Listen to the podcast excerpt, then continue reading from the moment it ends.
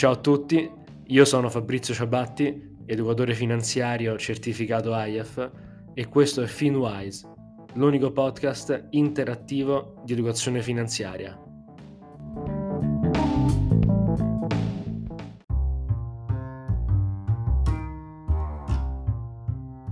Ciao a tutti, oggi continuiamo la collana di episodi dei cicli economici, parlando dei due attori esterni fondamentali che contribuiscono, anzi indirizzano i cicli economici. Parliamo degli stati sovrani e delle banche centrali. Iniziamo con il parlare degli stati sovrani. Prima cosa, sfatiamo un mito di carattere legislativo. In Italia i governi non vengono eletti dal popolo. Il popolo elegge il Parlamento che una volta insediato in base alla maggioranza in Parlamento che si va a creare, dà vita a un governo al cui capo c'è il Presidente del Consiglio. Quindi questo per dire che purtroppo anche all'interno della stessa legislatura possono esserci due o più governi. Cosa ne consegue da ciò? Beh, se all'interno della stessa legislatura ci sono due o più governi, quindi con durate molto brevi, è chiaro che le politiche economiche che effettuano questi governi non possono essere, diciamo, caratterizzate da un elemento di continuità. Comunque, detto ciò, L'obiettivo che ha ogni governo è quello di fare il bene del paese attuando le azioni previste dal proprio piano. È pleonastico anche dire che ogni governo punta a governare di nuovo, come ogni parlamentare a essere rieletto, e pertanto tale obiettivo risulta coerente con il proprio mandato, quello del fare il benessere del paese. D'altronde, se un governo in carica riesce a centrare i suoi impegni elettorali, per quale motivo non dovrebbe essere in carica per un altro periodo? In ogni caso, al di là dei singoli programmi delle varie coalizioni, la maggior parte dei partiti ha come principale obiettivo l'aumento del PIL, la riduzione del debito, la diminuzione delle tasse, l'aumento dell'occupazione e tante altre iniziative che sono quasi sempre condivisibili. Le banche centrali invece, nel nostro caso la BCE, sono attori imparziali, con nessun connotato politico che si occupano della politica monetaria dell'area di loro competenza, quindi nel nostro caso l'Europa, e che hanno come mandato la stabilità dei prezzi appunto in Europa e la stabilità del sistema finanziario. In pratica la BCE fa in modo che l'inflazione europea sia mediamente del 2% all'anno e che non ci siano shock di natura finanziaria come ad esempio gli impatti che il fallimento di banche a rilevanza sistemica possono generare sul sistema finanziario globale.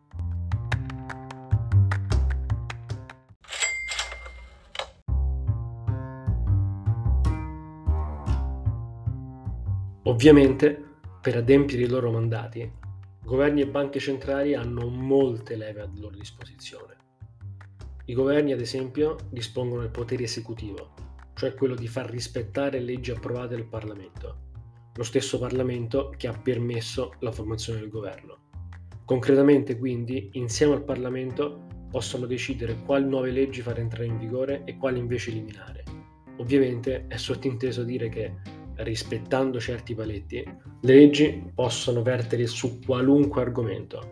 Possono ad esempio trattare tematiche fiscali, quindi ad esempio rivedere gli scaglioni IRPEF, applicare delle nuove norme come la flat tax, i crediti d'imposta, nuove forme di sostegno dedicate ad esempio a chi perde il lavoro o a chi non può lavorare.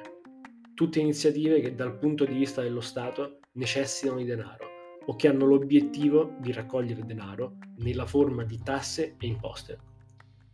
Ricordiamo infatti che in linea teorica lo Stato dovrebbe spendere tanto quanto incassa, tramite tasse e imposte. Se ciò non accade e lo Stato spende più di quanto incassa, raro invece l'opposto, il cosiddetto deficit di bilancio appunto, lo Stato ha tre opzioni. La prima, incrementare le entrate, cioè aumentare tasse imposte a carico di imprese e cittadini. La seconda, ridurre le spese di cui beneficeranno imprese e cittadini. Oppure la terza, finanziarsi tramite l'emissione di nuovo debito. Secondo voi, quale soluzione verrà scelta nella maggior parte dei casi? Ovviamente la terza, però non si può sempre attuare questa politica. In Europa ci sono delle regole da seguire che mettono dei paletti a riguardo, ma per ora non è necessario dilungarci.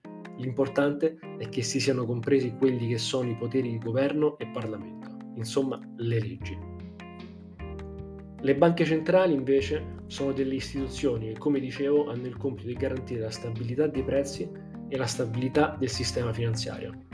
Per farlo hanno due grandi leve a disposizione. Il primo è il livello di tassi di interesse, principalmente di breve, ma che ovviamente ha impatti anche sulla curva di lungo termine. E la seconda invece è la quantità di denaro in circolazione. In pratica la BCE può alzare o abbassare i tassi e stampare o eliminare il denaro in circolazione. Allo scoppio della crisi Covid-19, ad esempio, tutte le banche centrali hanno azzerato i tassi nel caso della BCE avevamo già i tassi in territorio negativo, quindi non c'è stato alcun impatto. E tutte le banche centrali, di nuovo, hanno stampato miliardi di dollari ed euro per garantire al sistema la liquidità necessaria per sopperire allo shock pandemico che si era generato. Ma quando diciamo stampare denaro, cosa si intende? Beh, la BCE non può decidere dove andranno spesi i soldi che stampa, ma può soltanto decidere quanti bond governativi comprare. In pratica, quando sentiamo che la BCE ha stampato ad esempio 100 miliardi di euro, vuol dire che ha comprato bond governativi europei, quindi emessi dall'Italia, dalla Spagna, dalla Francia, per un valore di 100 miliardi di euro. Si abbassano i rendimenti delle obbligazioni, gli stati, le imprese e le famiglie possono indebitarsi pagando meno interessi, i prezzi delle obbligazioni salgono, così come quelli delle azioni. E così si contribuisce a iniziare di nuovo la fase di crescita, in quanto le istituzioni avranno nuova liquidità con cui finanziare l'economia.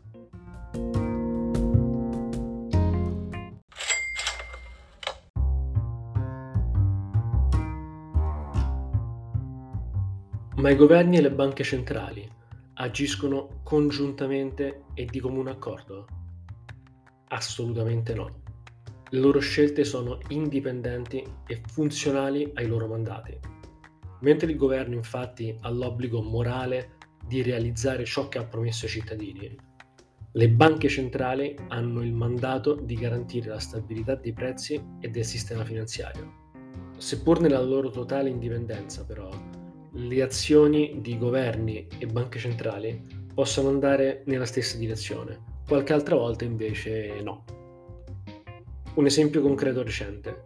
Dopo lo scoppio del Covid, i governi hanno attuato misure di sostegno all'economia molto importanti che prevedevano l'indebitamento del, dello Stato, mentre le banche centrali hanno ridotto i tassi e stampato centinaia di miliardi di euro e dollari. Queste misure ovviamente andavano nella stessa direzione, perché i governi avevano bisogno di indebitarsi a basso costo e le banche centrali hanno contribuito a garantire che questo obiettivo fosse raggiunto stampando moneta e comprando quindi bond governativi, abbassando in modo conseguente i tassi di interesse.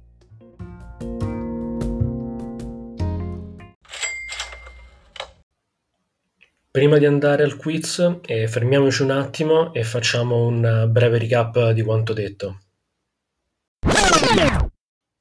Il ruolo dei governi è quello di realizzare gli impegni elettorali presi con i cittadini, mentre quelli delle banche centrali riguardano la stabilità dei prezzi e del sistema finanziario. Le leve principali che i governi e parlamenti possono utilizzare sono le leggi, che possono riguardare qualunque ambito, incremento o riduzione della spesa pubblica, aumento o riduzione tasse, incentivi fiscali per il consumo di determinati beni o servizi o molte altre cose. Le leve principali che hanno le banche centrali sono il livello di tassi di interesse e la quantità di denaro all'interno del sistema economico.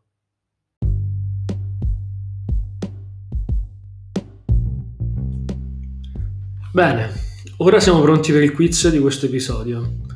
Ti ricordo che dopo ogni domanda avrai a disposizione 10 secondi per pensare alla risposta esatta e che al termine di questo tempo ti sarà fornita la soluzione corretta.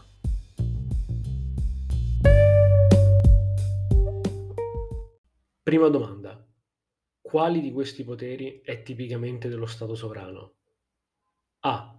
La decisione sui tassi di interesse. B. La quantità di moneta nel sistema economico. C. La politica fiscale.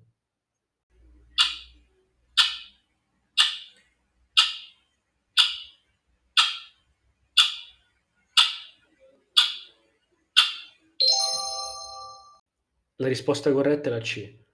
I primi due sono poteri tipici delle banche centrali, mentre lo Stato sovrano, tramite Parlamento e Governo, può realizzare le leggi che più ritiene opportune, come ad esempio quelle sulla politica fiscale. Seconda domanda. Quale di queste affermazioni è vera? A. Banche centrali e governi agiscono in modo indipendente in coerenza con i loro mandati. B. I governi centrali influenzano continuamente le scelte di politica monetaria delle banche centrali. C. Le banche centrali decidono le politiche fiscali di ogni singolo Stato.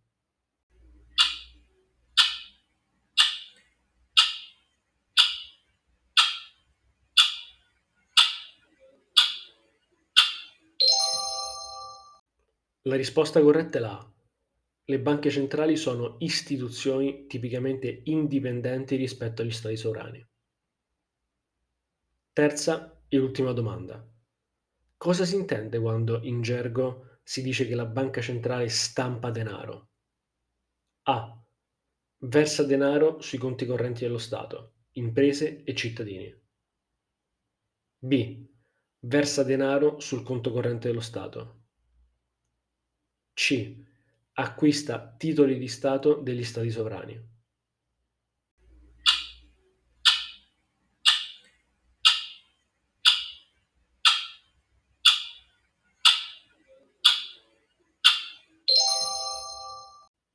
La risposta corretta è la C.